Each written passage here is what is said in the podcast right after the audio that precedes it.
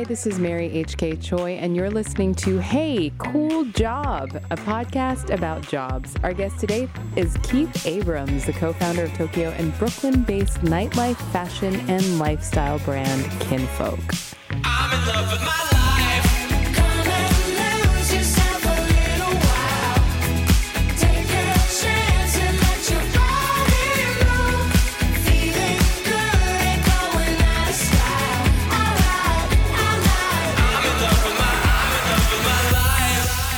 Hi, Keith. Hello, Mary. How's it going? Very well. How are you? Very, very good. I'm glad that you're here. I've been dying to get you on the show, so I'm excited. I'm very excited as well. Right on. So, just to get this straight out of the way, your kinfolk is not the Scandinavian looking design magazine that's like like about white dads or whatever, right? No, we have no relation. We we started maybe three years before them, but didn't we weren't good at business then. Oh, I see. I see. We didn't understand that we needed to trademark things. That really does happen more often than you would think. oh yeah, Oh yeah, yeah, yeah. yeah. time. A lot of experience in that. So, um, 2018 actually marks 10 years of kinfolk. yeah. Is it anything like what you guys first envisioned?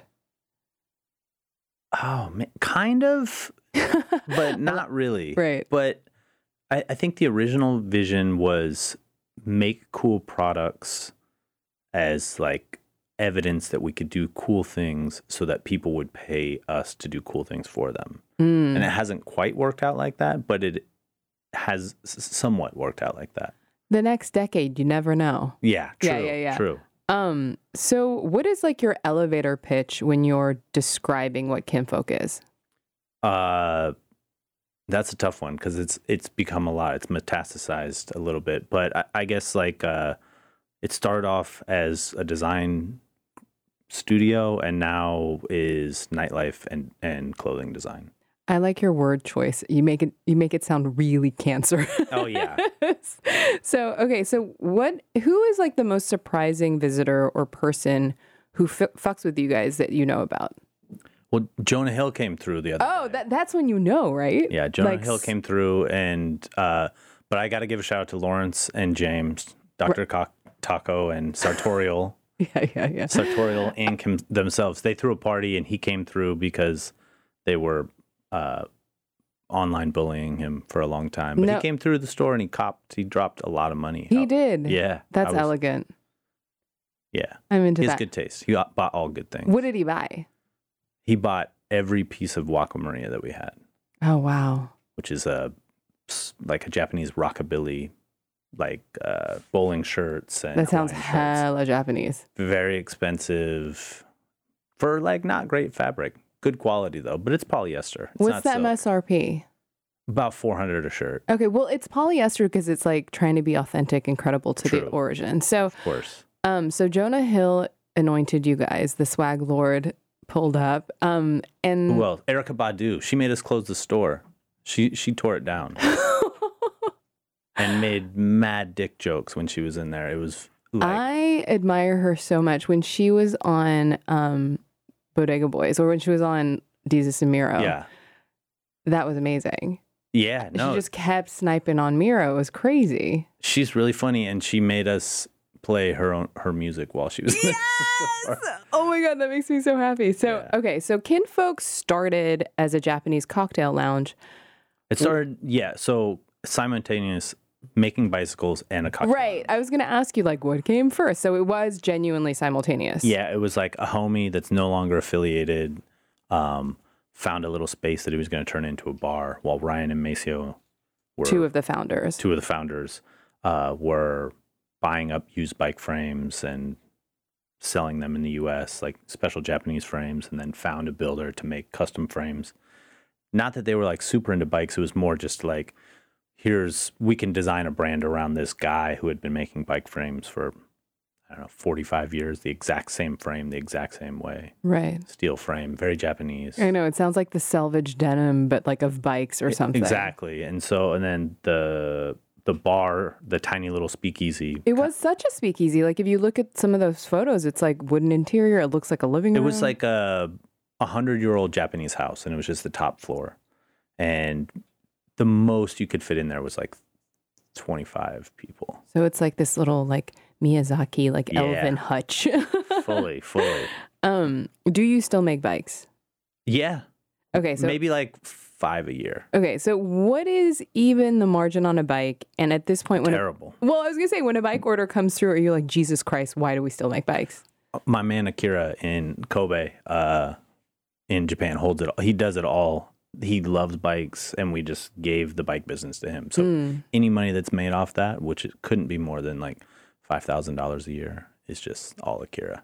Wow, so that's just really like And we take pictures. He sends us pictures. We put it on Instagram. Right, right. You get your hashtag content Yeah. and perfect, perfect. Yeah. So Kinfolk actually started during a horrible recession. Um, what was going on in your career that you were like, this transition is something I'm gonna do?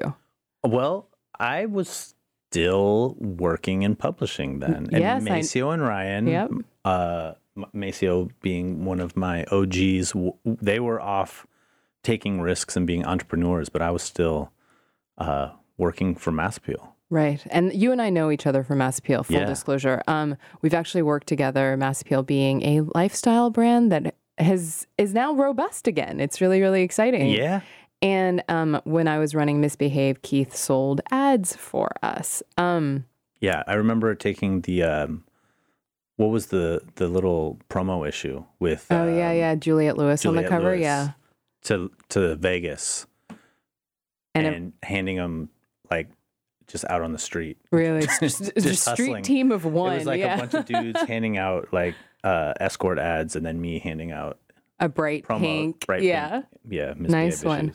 And so Maceo is someone you've known, and Ryan. I mean, I mean, these guys you've known since you were like a child.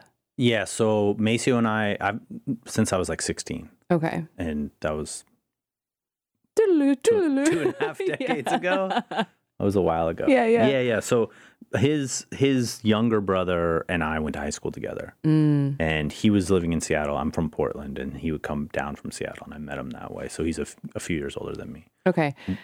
And so, just going back to the whole mass appeal thing, you know, the indie magazine game was like actually messed up for a profoundly long time. But because I I always knew you were like really good at sales. Like we didn't exist and you sold us, and I was like, that that seems to be like a talent this man has because that's hard to do. Why? Why didn't you stay in sales or like sponcon or like any one of these affiliate th- things where you can just make money and so many commissions? Um, that's a good question because you know it's funny because I didn't think Mass Appeal was a real business for a long time. Shout out to Adrian and definitely shout out to Pat, who was out in Portland in the '90s. That's where I met Pat. And The Pat actually is a founder of Mass Appeal who actually died, um, and we all worked with him. So R.I.P. Pat Elasik. Right. So when I was like 16, him and Maceo were running around, and I was like, "This dude's a maniac," and he was like, "Yo, I'm starting this magazine. Shit is gonna be tight." Oh, so you didn't think it was real because you knew him from back then? And yeah. then five years later, Maceo's like, "Yo, Pat has got a fucking magazine." I was like, "There's no way that's real." Maceo convinced me to come out to New York, work, and you know, start helping out.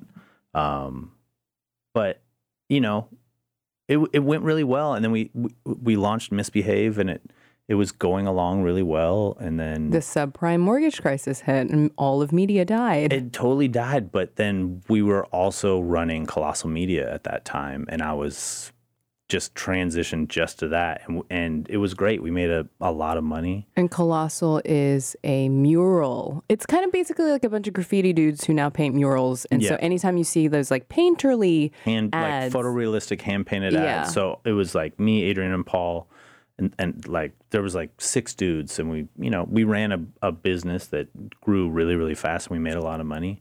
And I think afterwards, when I left there, by them changing the codes and locking me out of my computer, um, so yeah, you were ousted I was ousted. unceremoniously. uh, it's all love though. It's all love. Now. yeah. Yeah, yeah, yeah, yeah. So whatever. You it was not your decision to leave, but you had to leave. And so why why are you like, okay, I want to be a co-owner of a business? Well, there was like a lot of potential opportunities to go to like a bigger media company and do like sponsored content, like you said. And I don't know, man. I just never, I just wanted to see if I could do something on my own and make it. And I saw Adrian and Paul specifically like really glow up. Yeah. and that- I didn't want to work for anyone. I wanted to see if I could just be my own boss and make it. And Maceo had this thing just barely starting up and just felt felt like the right time to just say, "Hey, all right, let's just be equal partners and see if we can actually do this." He's an idea man, but he's not a execution, and I could come in and kind of help him. yeah, you're like the fiscal operational arm of Kinfolk. Right. I'm pushing up my glasses. Yeah, right yeah, yeah. now Well, so basically, you like, yeah, plastic visor. No, you do a lot of the actual verbs to make the nouns. So, kinfolk at this point kind of low key owns a stretch of like Wythe in Yeah. Williamsburg, Yeah. Brooklyn. And if you're not familiar with the block, it's like super, super fancy now with like hotels and restaurants. And it's kind of like a tourist destination. Yeah, no, it's crazy. There's like people lead tours by there every day, and they're like, "This is Kinfolk, and there's the White Hotel," and it's really It's bananas. It's wacky. and so, Kinfolk 90 came about in what, like 2012? Uh, 2011. 11 Yeah. okay and so it was like a coffee shop but it was also a bar and then you know you had like pop-ups for like restaurants like Mm-hmm. Ramen and then a weirdly weird thing happened where it became home to Aska, Mm-hmm. which was a super expensive Michelin starred Nordic restaurant Mm-hmm. for like a year and a half. Yo, like tasting menu style, Mm-hmm. really expensive Nordic cuisine is maybe the hardest business model to decide to do. Like, what did you learn? Oh well, so that not to do that anymore. Right, because you know, Fredrik, the chef, who is wildly successful now without us holding him back. um, do you genuinely see it like that? no, Okay. not at all. But I'm sure if I would be I like, felt hey, like he cool was job, holding me. Fredrik. Yeah, totally. Yeah, I felt like he was holding us back. You know, they they were like, uh, you know, word came out that we were going to get a Michelin star, m- maybe like two months before or a month before it was annou- announced, and I went on the record and would not stop talking about how we should not accept it. And I was like, we don't want a Michelin star. Who cares about a Michelin star? That's not how we make our money. Like, it's more interesting to turn it down and tell them to go fuck themselves. And that was kind of the beginning the end of the relationship with. Wait, Freddie. why? why did you feel that? Well, because I was just like, this is a tiny little project that we do that all it does is lose money. And I just really thought it would be more interesting if we mm. just said, Fuck, You know, this is s- status. Like, right, Yeah. like, you know, like the fine dining part of our business was ruining the rest of our business because the customers would come in from like the Upper West Side and ask us to turn down the, the music and, and, you know, the, eh, I don't know. It was a weird time. We were trying to do a lot. We were throwing wild parties while people were spending hundreds of of dollars. lots of yeah, money. On like, crazy wine selection. no, and I remember even like your earthenware plates and Mhm, stuff. I was mhm. like, yo, what does the overhead on this even feel Yeah. like? And and everything is like crazy perishable and seasonal. I was like, Yeah. I was like, I know that I know this is ki- killing Keith. we we we made so much revenue Off the restaurant? and lost so much money. It was amazing. I was like, how can that much money come in here and like that much more go out? This is like, right. You're like, you know, P's up, L's up. oh yeah. Um, what even led you to open Kinfolk 94 and the retail store? Because, you know, doing a brick and mortar for a retail outpost is also bananas in Williamsburg, Brooklyn, with the rent being as it is. Just like, sorry about the long pause here. Uh, just blind optimism and hmm. just overconfidence. and, and you know, I I felt like we could do something that wasn't reliant on like crazy revenue in terms of the retail store.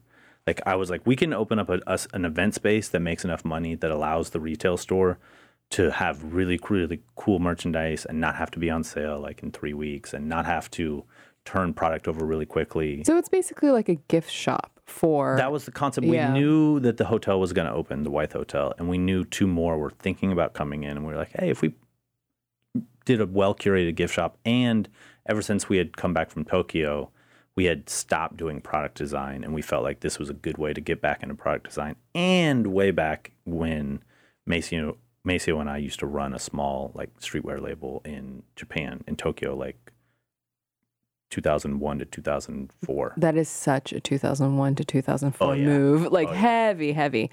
And so, you know, Kinfolk 94 is kind of like the larger um, nightclub. It's Mhm. like hell, it's like hella more clubbier. Mm-hmm. And the whole space is vaulted Douglas fir and red cedar ceilings with this like crazy geodesic dome right in the middle. And there's like recessed lounges that kind of look like 1960s retro sunken living rooms. How the fuck much did that cost? Because why? Uh, well, we paid off the debt eventually, Really? That's amazing. but How I- much did it cost? Uh, to okay, to build that Yeah. and to buy, yeah, no, like eight hundred and fifty thousand dollars. Okay, that's less than I thought. Yeah, So, that's that's with like a lot of doing our own shit. oh, and, okay. You know, uh, The, the disregarding the American Disabilities Act.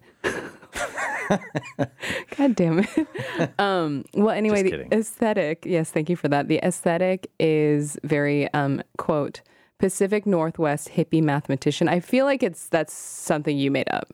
Yeah, no. Well, I so you know Ryan, my other partner, before he decided to be an entrepreneur de- degenerate, um, was a rocket scientist. Shut up, Yes, really? he- One of the co-founders is a rocket scientist. Yeah, so he worked. How convenient. he worked for NASA, oh my god. creating algorithms to keep satellites in orbit, And so you're like, "Can- wild shit like can't that. you do us a restaurant? and so he was like, "This will be slash super simple." Like, and he like drew it up, and him and Maceo came up with the idea, and he was like, "Hey, I can I can figure this out." And it was he? really funny when we went in to talk to an actual architect to see if like what we were talking about was even possible and ryan being like "N- you just don't understand the math man and like trying to talk to the architect just galaxy braining that shit. yeah so Was was it scary to spend that kind of loot on like an aesthetic? yeah we were just like and especially in new york where uh it took us a long time to get it up and we were How like, long did it take? i think it from beginning to like we signed the lease and then we weren't open for business for almost a full calendar year So you're losing so much money. you got to pay rent every month. Yeah. Like, you know, in other places they'll give you like they'll give you a break until you're open, but New York has no no heart, ruthless. no heart. ruthless. Yeah. Like you can't pay, somebody else will come do it. How close have you actually been to being like belly up? Oh, all the time. Really? Yeah. Like in the the first 3 years of of 90 and 94 both operating, we would have huge weekends and but then there was just like tons of overhead. Like not to get too much into the weeds. No, i want to. I want to hear about this stuff. but yeah, like um, I would like we always had good cash flow, so we could like figure it out. But like you could see the cliff coming, and we would constantly. So that's you know we were just always hustling to like we need more cash, we need to figure something out. Like how can we make this work? How can can we make this sustainable? Also, we staffed up super heavy. We were like we want to be more than just a bar. We want to be more than just like a, an event space. We want when people come here that we want it to feel like they're a part of something like bigger. Right. We so we wanted to have kind of hire somebody like Felipe.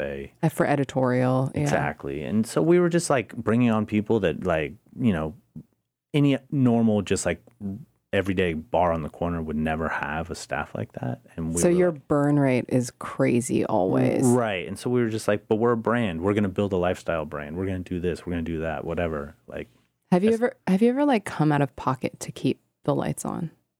I came out of pocket to get the lights open, to get the doors open. Okay. We took on an investment and we came up just a hair short. And we were like, we needed to pay one last contractor was holding out. There, we were like, just do it and we'll be open and then we can pay you in like two months. And he was like, nah, I need But- my money up front. But like a contractor, you say a hair, but that's still so much money. Y- yeah. Yeah. Uh, it was yeah no like i had to wait for a check from an account that paid penalties on Jesus. So what are some of the things you're talking about like cash flow? What are some of this like things where you're like, holy shit, this the cliff is there. our burn rate is this. We have no runway. What's a thing that you would do?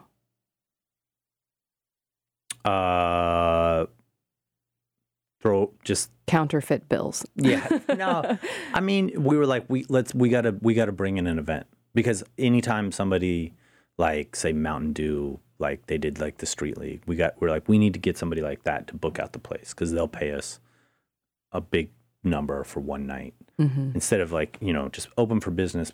People come in, they buy drinks, they party. You make good money, but if you get a you know If you get a buyout, it's like secured. exactly So you, as you were saying, are one of five founding partners, and you guys have known each other for a really, really long time. Mhm, mhm. How do you even make decisions with that many partners? Well, I think there was a, a huge learning curve because in the beginning we would like it, it was it was there was five, then down to four, and then from that point on it was just the four of us, and we would talk about every decision, and which led to a lot of Skirmishes. yeah, and just like or just like all right, well we, let's just come back to this tomorrow. We're not getting anywhere, and so it, it's hard. It's hard to ha- find a consensus even with people that you know really well and you're on the same page and you're like pointed in the same direction. Everybody has their own idea of how to do things. Well, I would, I mean, I would think that it's harder to make decisions with friends. Yeah, because well, right, because no one's gonna be like, look, it, this is just how it is. Do it. I don't care about your feelings. We kind of broke it up, did a little division of labor. Said, all right, you're in charge of this. You know, you're in charge of this. I'm in charge of this. Like once a month, let's just check in on what each other's. But Little fiefdom. right, is. exactly. What are what are your fiefdoms? Well, uh, the whole thing. Making things happen. Yeah. No, it kind of is. I mean, I've known you for a really long time, Mm-hmm. and I just know that you take on a great deal of stress in a unique and special way that perhaps other far- partners aren't necessarily privy to at all times. Yeah, no, I mean everybody has played a huge part in getting us to where we're at, but I think that my role now is kind of like, you know, I'm not booking every DJ, I'm not checking IDs at the door, but I'm giving a directive to all the people that are doing this. Like, you need to do this, and um, but I guess more of my focus is on the wholesale sales of our clothing line and also running the retail store and just kind of like overall uh, vibe director from from afar. Right, right. So, do you have any advice for founders who are starting businesses with friends?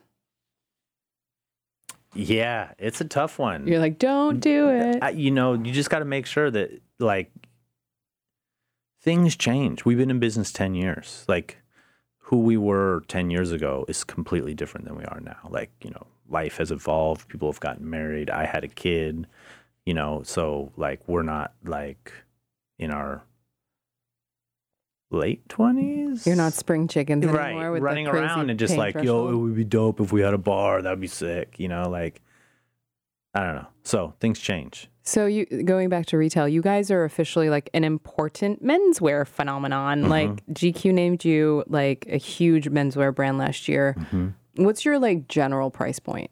Just to give people an idea. so we try and have something for everybody in the store but you can spend like $40 for a t-shirt or $2000 for a jacket and everywhere in between Okay, and so who would you say was your competition? Like brand positioning wise? you know what's funny is that like there's some good stores in new york but so many like of the smaller boutique stores have just kind of disappeared Like who? Um, like Odin used to be a great store for a long time. Yeah. They're gone. I think that the IRS raided them and like froze all their assets. Shout out to them. Um, Is that like a chilling story for you? When you hear no, about that stuff? Okay. they, I mean, you know, they had a rep. So All right. it was well earned. So who who would you say was your competition? So I like, I would never think that we could compete with, but I think that like Dover Street is like a place where people go and also come to our spot. Mm. Um, What about like opening ceremony? definitely opening ceremony. Both of them obviously are operating on a they have a bigger operation than we do, but you know, there's not that like not that we don't do a, a lot of work to curate a really nice space, but so much there's been attrition and we've just kind of survived where other people have fallen by the wayside. So I would say opening ceremony Dover Street, but they're bigger than we are. But Well, I mean, that's interesting because, you know, even with those two examples, because I, I see what you're talking about in terms of like how it's analogous because it's like you ha- they have their in-house line and they have other brands, but it's so fascinating. It's so fascinating to me that like cool guy things or like hashtag menswear stuff used to be full on like hypebeast streetwear shit, but now it's all basically high fashion. Like Mm-hmm. you know, if you look at like a BBC from back in the day, like Oliver Print or whatever, or like Kanye used to wear LRG, Mm-hmm. and then you think about like what Yeezy is price point wise, or like Off White, Sacai, the fact that these brands are like hand in hand with like RAF. I mean, how is this not just just straight up designer? Like I'm I'm so confused by the Well, taxonomy. and the the craziest thing is, well, first let me just say that the way that we were able to survive and thrive is the fact that we are a multi-use space. That's the number one thing we have going for us. So when we have a brand that we carry in our store, if they have that's like you know a bigger brand or a shoe brand or something, if they have a product launch, they can launch it in our store, sell the product, and throw the party in the back. And we make more money off them doing the buyout, like I was talking about before. But then, you know, we can support our retail store with getting free product for throwing that party, and then we sell it and make a profit. And so, like, there's a huge advantage there that we have over almost anybody else. so you like can double and triple dip basically. Yeah, we'll be like, not only can we throw the party, we'll curate the crowd, make sure the right people are there. So you should pay us for PR mm, or, Mm, and, an event. Yeah. So, but do you feel pressure kind of going back to what I was saying about price point? Like, do you feel pressure because you were saying a jacket, a nice jacket is like two grand, but do you feel pressure to be even more expensive to sort of keep up with that general trend? No, but I mean, it's definitely the opportunity is there. Like, I get invited to sit front row at fashion shows that I have no business being at. And I'm like, why am I here? You're froing? Occasionally, Amazing. occasionally, occasionally. Yeah, like Sacai, you mentioned Sacai. Like, That's a cool fro. yeah, all day, and like, you know, who the who the fuck can afford that shit? It's beautiful. I love it's so it. beautiful. It's better Yeah. for women than for men, but I could see that. Uh, depends. Um, so the opportunity is there. do you Like, even buy clothes anymore? Like you're literally wearing kinfolk right now. no, I literally just take stuff out of the store. So is this just a long con so you don't have to buy clothes? One hundred percent. Okay. One hundred percent. Well, I heard you in on a Highsnobiety podcast with our dear friend Jian DeLeon, and you basically said that like authenticity and subcultures are dead Mm. and that they Oh, just yeah. no longer exist. He got me fucking ranting. See, that's the thing. no, but I actually, you know, not to be all like rah not rah rah. Old man yell at clouds type shit. No, but there is an aspect to that because when you and I were children many, many eons ago, like you straight up did not wear a Thrasher t shirt unless, Unless you, you- could literally at least do like a heel flip, like a kick flip wouldn't cut it. Like, can you talk more about where you're coming from when you said all those outlandish old man things?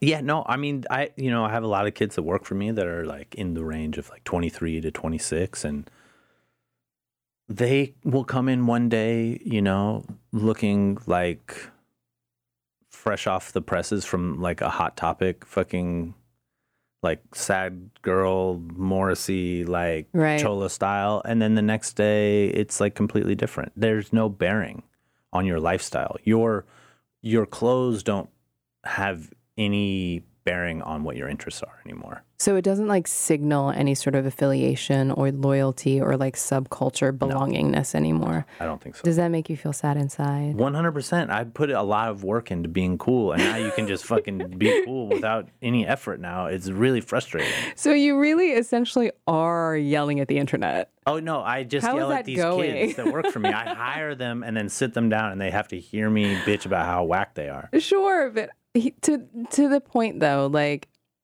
you are still pretty excited by what you do. Like how do you mm-hmm. stay excited even when you're yelling at like basically SoundCloud rapper aesthetics? Oh, you know, I guess, you know, like if I were able to time travel back and say, 16 year old Keith, you're going to own a nightclub and a clothing store, like it's like best case scenario. Like I love music. I love clothes. Like I love sneakers. Like these are all things that I obsessed about as a kid. Um, and, you know, so like it, it's not a bad gig.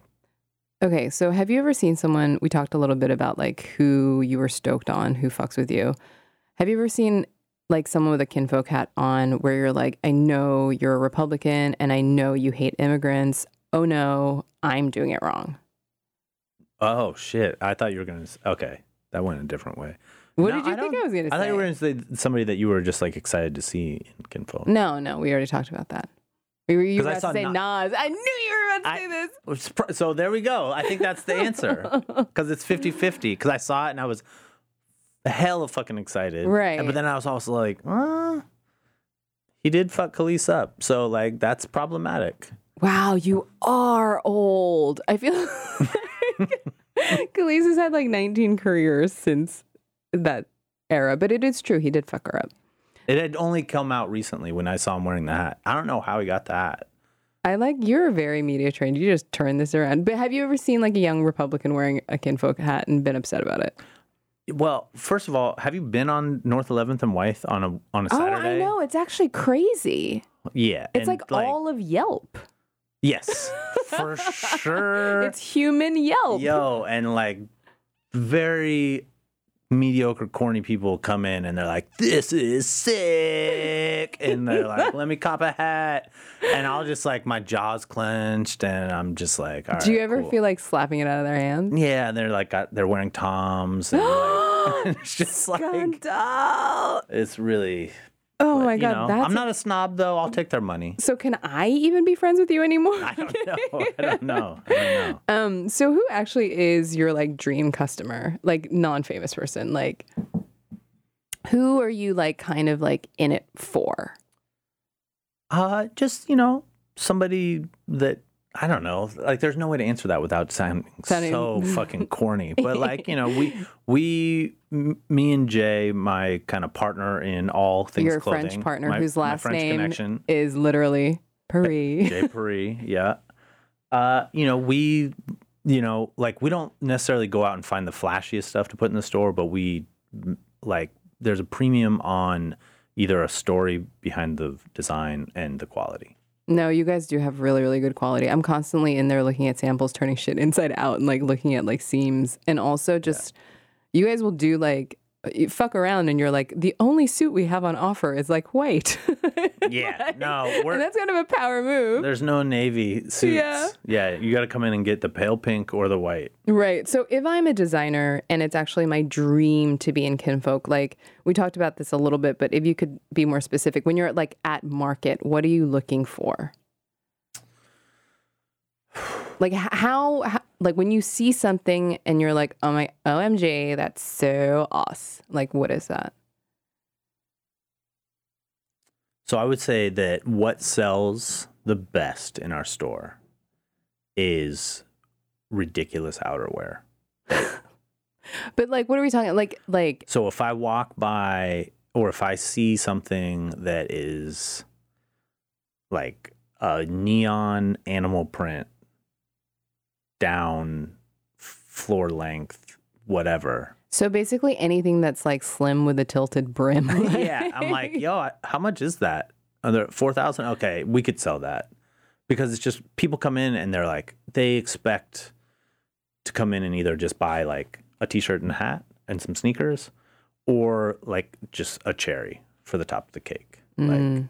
And in the beginning, we were very much like, we can't have all cherries. We got to have cake, not all cherries. But now we're kind of like, it's just. It's just cherries and frosting. That's all. There's no. That's beautiful. So you Yeah. you basically just want people to come in, be trapped, and then just go into debt because they have to have this like crazy thing. kind and, and it's not even that but like we can't like i was like oh we should have button down blue oxford shirts Ew. at all times just because people will come in and be like true. It's a no one wants that shit from us you know people don't want basics from us people don't want like a, a nice pair of pants from us they want like some they want a stunt Although I I have bought a a light blue cotton shirt from you guys. However, it goes to my knees. I wear it a as a dress, and it's like weirdly three quarter length sleeve. Yeah. like, who decided? that, that wacky japanese sizing Yeah, yeah. Um, so Kinfolk has its own line, as you know, and you do collabs with Levi's and Fila, but you also carry all these Japanese brands that we were talking about, like Bedwin and the Heartbreakers.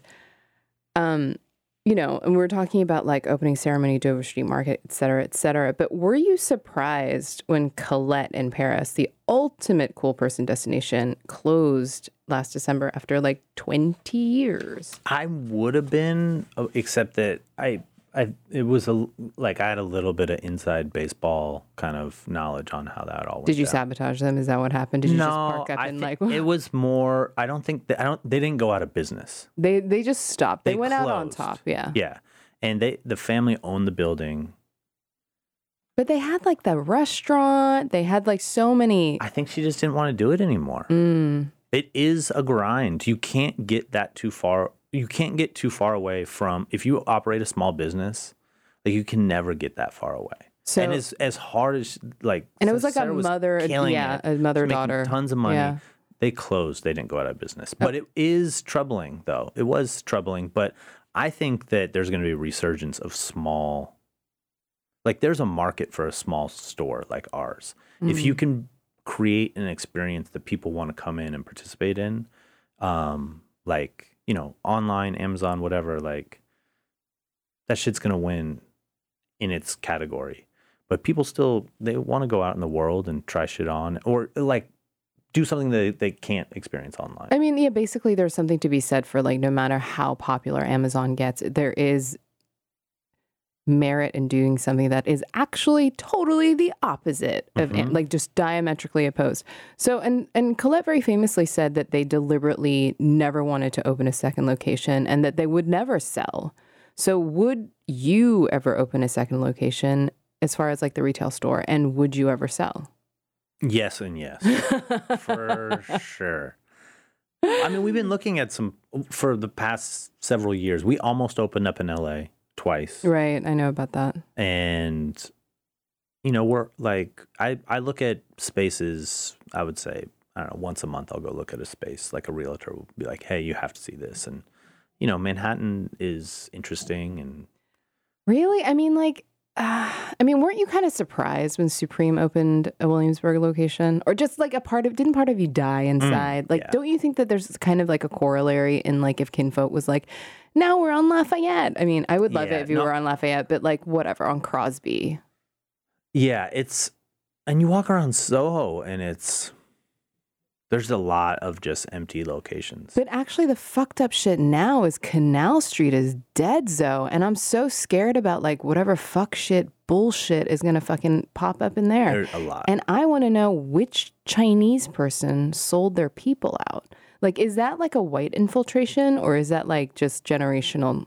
have you been to canal street market Oh, that fucking mall? uh-huh No, I lied. I've been in it. I saw it once. I bought a tea. I had to pee because that's the other thing. Like, there are more bathrooms now. yeah But, um, but all that stuff actually really depresses me. Doesn't it make you sad? i think the person who owns that owns a lot of real estate in chinatown Right. Unlike other places, right? Where like, oligarch, what? Um, how many employees do you have? maybe 50 Jesus, that's so many. yeah Are people scared of you? Like, are people like, ooh, I don't want to talk to Keith. Ooh. M- maybe no yeah maybe maybe i snap on people hell hard and they never fire back and i figured it's just because So you're drunk with power, yeah just like- abusing the strong backs of small children. everybody thinks i'm hilarious I like the thousand yard stare that came with that statement. Um, so does the nightlife underwrite the retail, or is it the other way around, or is it just like basically everyone pitches in? And in the beginning it really underwrote the retail like we the wouldn't booze. w- okay. booze is number one Yeah. for sure like saturday friday saturday nights are crazy in there we you know you you What is crazy? you know people wait like an hour and a half to Shut get in up. yeah Don't you have like bottle service? Did I make that up? We uh yeah we resisted it for four years Oh my god. But you can cop a bottle of Ciroc at Kim Folk, For how much? like 500. Shut up! That's so sexy and terrible. It is the worst. It's so bad, but Oh like we were Mazel though. for oh my god. so long, we were like, we need to be just like a neighborhood spot where anybody can come in, and but it just So now it's a destination, destination spot. The whole corner, man. Is it like bridge and tunnel? Like, what are we Mm-hmm. talking? Oh shit! So during the week, we try and throw cool shit that the neighborhood can vibe with, and then Friday, Saturday, it's like we just try and cash in. So you're like, we're sorry. Mm-hmm. um, so what are just some of the things about nightlife that you had zero idea about that you're like, oh my god, what a lesson, what a treat. I think just kind of the amount of communication you have to have with the city. What does that mean? Like, Like- oh, you mean like ordinances? And you just have to have a relationship with. I'm basically an op now. You have to have a relationship with the cops. I'm kind of a narc now. uh, you have to have a relationship with the Department of Health, the Department of Buildings, and New York will fuck your shit up if you don't. New York is notorious. I know so many restaurateurs and like, and you're like multi like category too. So Jesus, Yeah, no, we've had you know them come in midnight on a Saturday night. You know, and shut you down. yeah, Oh my God, you just like it'll be like bleed. Department of Buildings, Department of Health, Fire Department, Police Department, and they'll be like, you know, they'll just line up to give you a different each. Is it like a sting operation? Are they Mhm. just like watching you? mhm. And so it's just like coordinated and they're just They descending come- upon you. Yep. But why? Uh, I mean, if, is it if, like the if, if you get too many complaints or something in a short amount of time, they'll they do it to teach you a lesson. They hand you a ten thousand dollar fine, five thousand dollar fine. Do know. they do it like conveniently towards the end of the month? Like, what are we talking here? No, Is it calculated? it's more. It's it's not about like putting you out of business. It's more about sending you a message. And so is that also to send the outlying businesses messages? Do they hit everyone on the block no, the same night? it'll be Okay. like people that are standing out. Okay. Another thing, like we operated two years without, like we weren't even checking IDs.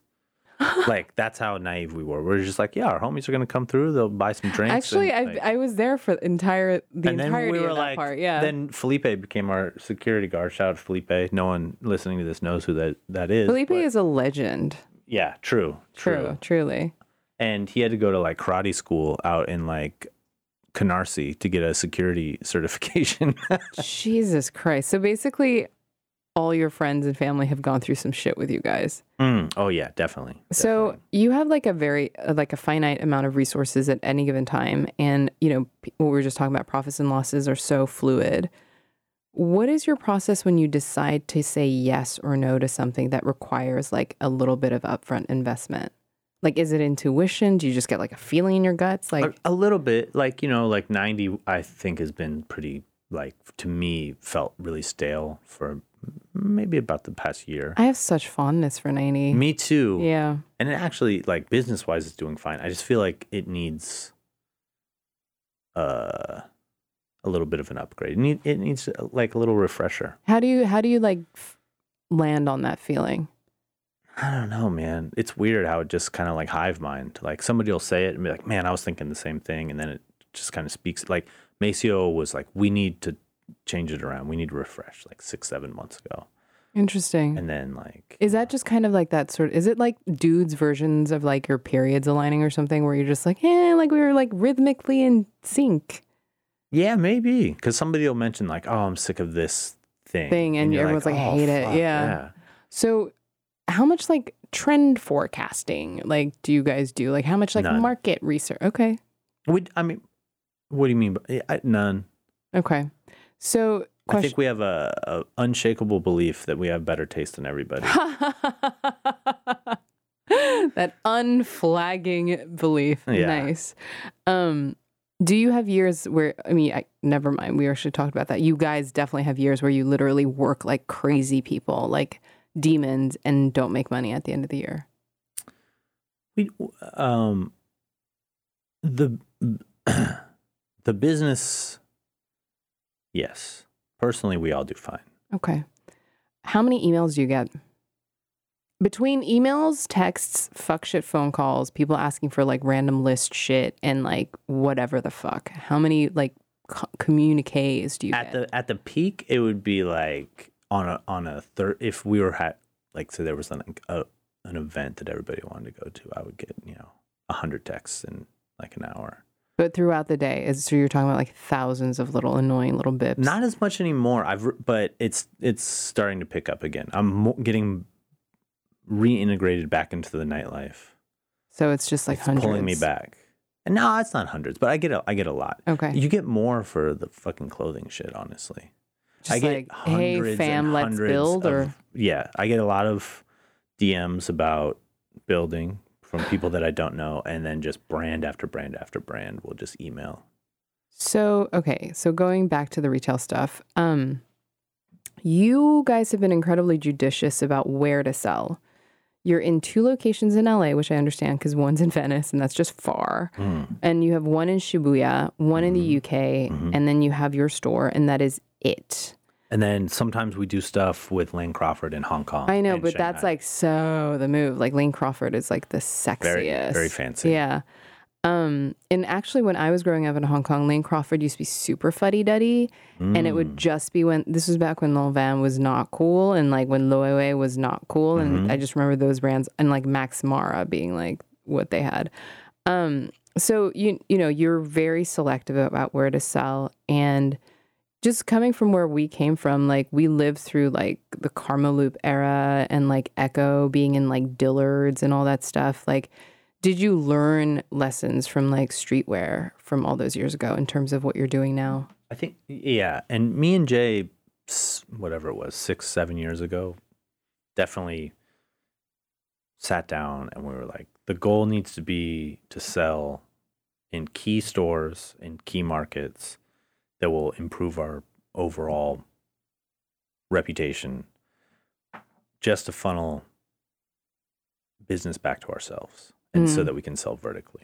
So that's tough. I mean, it's kind of it kind of reminds me when um, Phil Chang was on the pod where he was just like, "I'm a creative director. It's mostly fuck shit when other people do it, but here's the very multi-prong, multi everything thing that I do." hmm So it's kind of the same thing. Like you guys always have to be thinking about the brand first and last. Yes. Because the second year credibility waivers, you guys are kind of fucked no matter what happens with your nightclub business. Yeah, and what happens is if you sell to a bunch of wholesale, like you lose control of the messaging when you sell your product to somebody else. Yeah, you can't white label that shit. It gets fucked up. And you know, so if you if the distribution gets super wide, then it's really hard to regain. You know who does a good job of that is Stussy Stussy's really good. because they'll do a super wide distribution, go into all the mall stores, and then pull it Pull back. it back. But then Stussy's also fascinating because what they'll do is that they'll drop like a credibility move that's very capsule, that's very, very selective and high end or Mm-hmm. like only in one place. Like,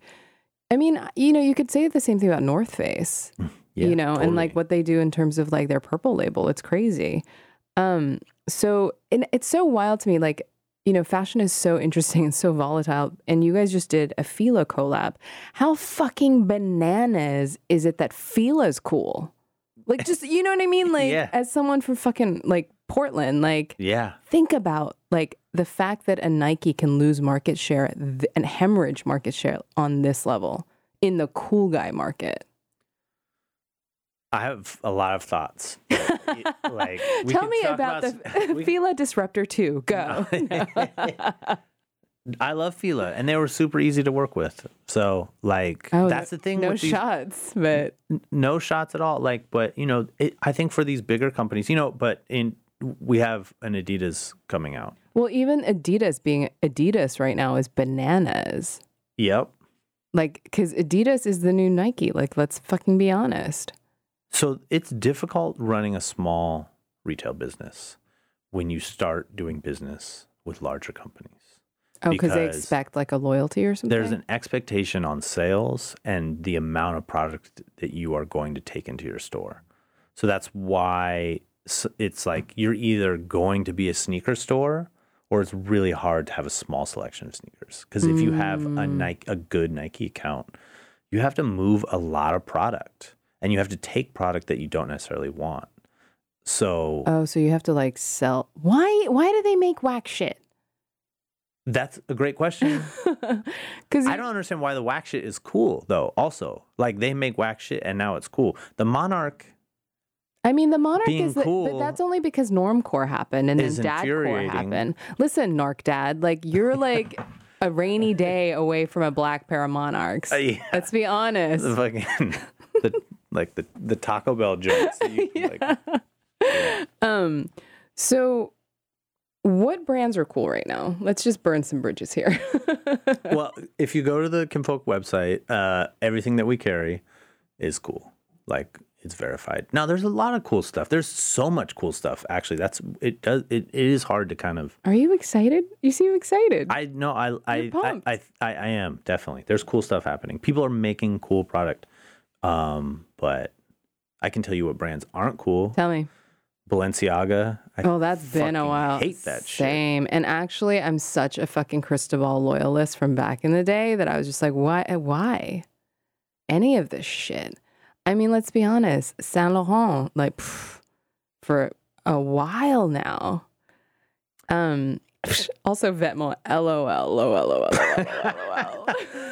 I, I can't respond to that. Oh. But yes, no, I'm with you. but I, I like I so there's not a ton of brands like we don't need shit that has like a crazy point of view. I I, I just want stuff that's cool. Like oh shit, you made a jacket like a Levi style trucker jacket out of a interesting fabric. Mm. Like it's a basic fit that everybody knows works, but like you went and sourced a cool fabric. No, it kind of reminds me of this like amazing shearling flight jacket you had. I think it was last year or the year before that was like blue. Yeah. That thing was amazing. It was Yeah, that was cool. oversized. It kind of reminded me of like that early like acne back in the day shearling that everyone had, Yeah. but like cooler and way more expensive. We did it uh with cockpit. yeah, which is kind of a good move for that yeah. too. Um, as we just descend into this inside baseball. Um, so the funny thing about being a cool guy brand is that one day you can have like someone amazingly glamorous like say nice things about you. But then also if you have like a fruit fly problem, it's like so your problem. Like are you ever pissed that you can't just stay gassed up because each day you're like Downton Abbey, but you're also you're upstairs and downstairs. like Well, first of all, I never saw Downton Abbey, Right. but I definitely understand the rest reference. I think. Um, yeah, I mean, you know, like New York City is has a a short memory and is not super nostalgic. So if you, it's really hard to like stay relevant and be cool and continue. Like it, we started so slow that I like it seems like we've been doing it forever, but most people have only heard about us in like the past two and a half, three years. Oh, that's interesting. Like we had a very, very like the people that loved us were like the right people, but like we didn't Mm. expand past that into like a bigger audience until like super recently. Are you rich yet? No, not as rich as I would like to be. Is that more? I don't think I'm as rich greedy as, as or- Mary. well, I'm very rich. Um, so you actually had your wedding at Kinfolk, and I, I looked at some other venues and then I was like, why am I going to pay to get married? wait, but was it a like I don't want to pay, or was it like I'm gonna do it my home? Well, yeah, no, totally. It was a little bit of a little bit of both. Like But I'm di- there so often that I forget what the space looks like. And That's it- true. I actually was in there, and it was like during the day, like in in '94, and I was like, oh my god, this is so pretty. yeah. Um, so did that night change the way you saw the space? We've done more weddings since then. so you're a tastemaker. yeah. um so are you oh this is what it's something that i i'm kind of nagging you about but like are you guys keeping an active kinfolk archive for your in-house We do. okay good because Yeah. that's like a such a mistake that people make Yeah. No, uh, we missed a few things, but we have most stuff. you just had a son is your baby seeded by brands yet Uh, he's gotten a few gifts. but are you offended by how few gifts he's been receiving Con- I'm torn because the only thing I wanted was a Supreme-y? onesie. No, from Stone Island. stone island a onesie do they even do the baby They stuff they do a full baby line that is the exact same price as the adult Shut line. up. that makes me want it just to have it. Yeah, it's wild expensive. So they have like a, a winter jumper out of like their class, classic like It's like- fabric and It's so fucked up to me that Stone Island would do their winter outerwear, but as babies at the same price point because that is so expensive. yeah. I went into the Webster the other day and they had baby Balenciaga and it's the same price also. It's Mm. But that's so different for me. Yeah. Um, emotionally. If your kid was like, Father, this is my birthright. I wish I desire to run kinfolk. Would you be like, oh no, you cannot? Well, I've just finished wrapped up Succession, so I think I would burn it down. I think that's the move, right? You have to. The second you feel your own mortality, Yeah. burn it all down, preferably with your entire family in it. yeah. Um. So, what direction do you do you see yourself going in next? Um, I, I I think it's time for us to expand and maybe open a second location, possibly not in New York City. Okay. Is New York over? You guys keep flirting with Atlanta with this pop up. I You like, do. I like Atlanta, maybe Miami. damn. Is That's well, where all good New York Jews end up eventually. that's true. But you still have time. Like what, two, three years? Um. right. No, but is New York over? No, New York is the center of the world forever, or at least for the time being. Jesus. Maybe, nothing lasts forever, right? right. Um. How do you manage stress in your life? I, I don't know. How I do you think how do you manifest stress? Is it like a sleep thing, anxiety thing? anxiety. Yeah, no. it- Like I, I feel pretty good right now. Like surprisingly, having a kid has balanced me out a little bit. Would your wife say the same thing? No, but she is a huge part of just like being able to kind of deal with the craziness because it can, you know, you got like 40 or 50 employees, especially, in, you know, the bar is cash heavy and, you know, like the cash doesn't always end up where it's supposed to go. You got fights, you got the police, like there's just shit going on constantly, like sh- stuff that you don't like, you know, want to deal with. Like, Actually, on that note, I never really thought about because like my family's restaurateurs, and so you know, service industry. My background, like for every job before I did writing, was retail. Those two sectors have crazy turnover. Like, Yeah, so no. that's a and everybody headache. yeah no and so like the store the shop staff are, is like super dedicated uh, first of all i love my bar staff but everybody that is a bartender in new york is working on their own dream so it's not like you're going to get somebody like dedicated to helping build the success of your business you have to like you know it's hard to find good people How how do you retain talent? Cry.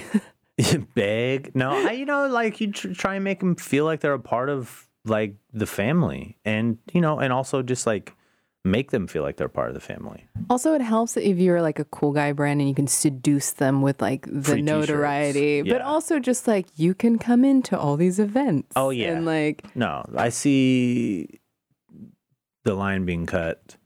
People flexing like, "Oh you- yeah, I'm like a part owner of this spot. You just come through." So there's a lot of that. Do you ever look dead in the eye of a 23 year old, um, usually like racially ambiguous child who has an interest both in nightlife and fashion and say, Have you ever said, You'll never work in this town again? And meant it? I think it all the time. I never say it though. I never say it. Perfect. So, how do you manage stress? Uh honestly, I don't know.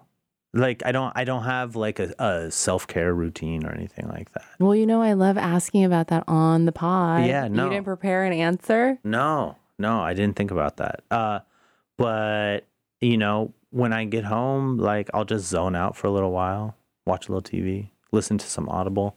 Mm, true. Just- yeah, you guys like stay bodying audio tape, like audiobooks. That's how that's how I fall asleep. It's just like I'll listen to a book on tape to put me to sleep. What's the last book on tape you listened to? Uh, Lonesome Dove. I think that's a good note to end on. Um, thank you so much for coming by, Keith. Bye. Bye. Hey Cool Job is recorded at Red Bull Arts New York. Special thanks to Hassan Insane, Joseph Hazen, Max Wolf, and the song you hear is I'm in Love with My Life by Phases.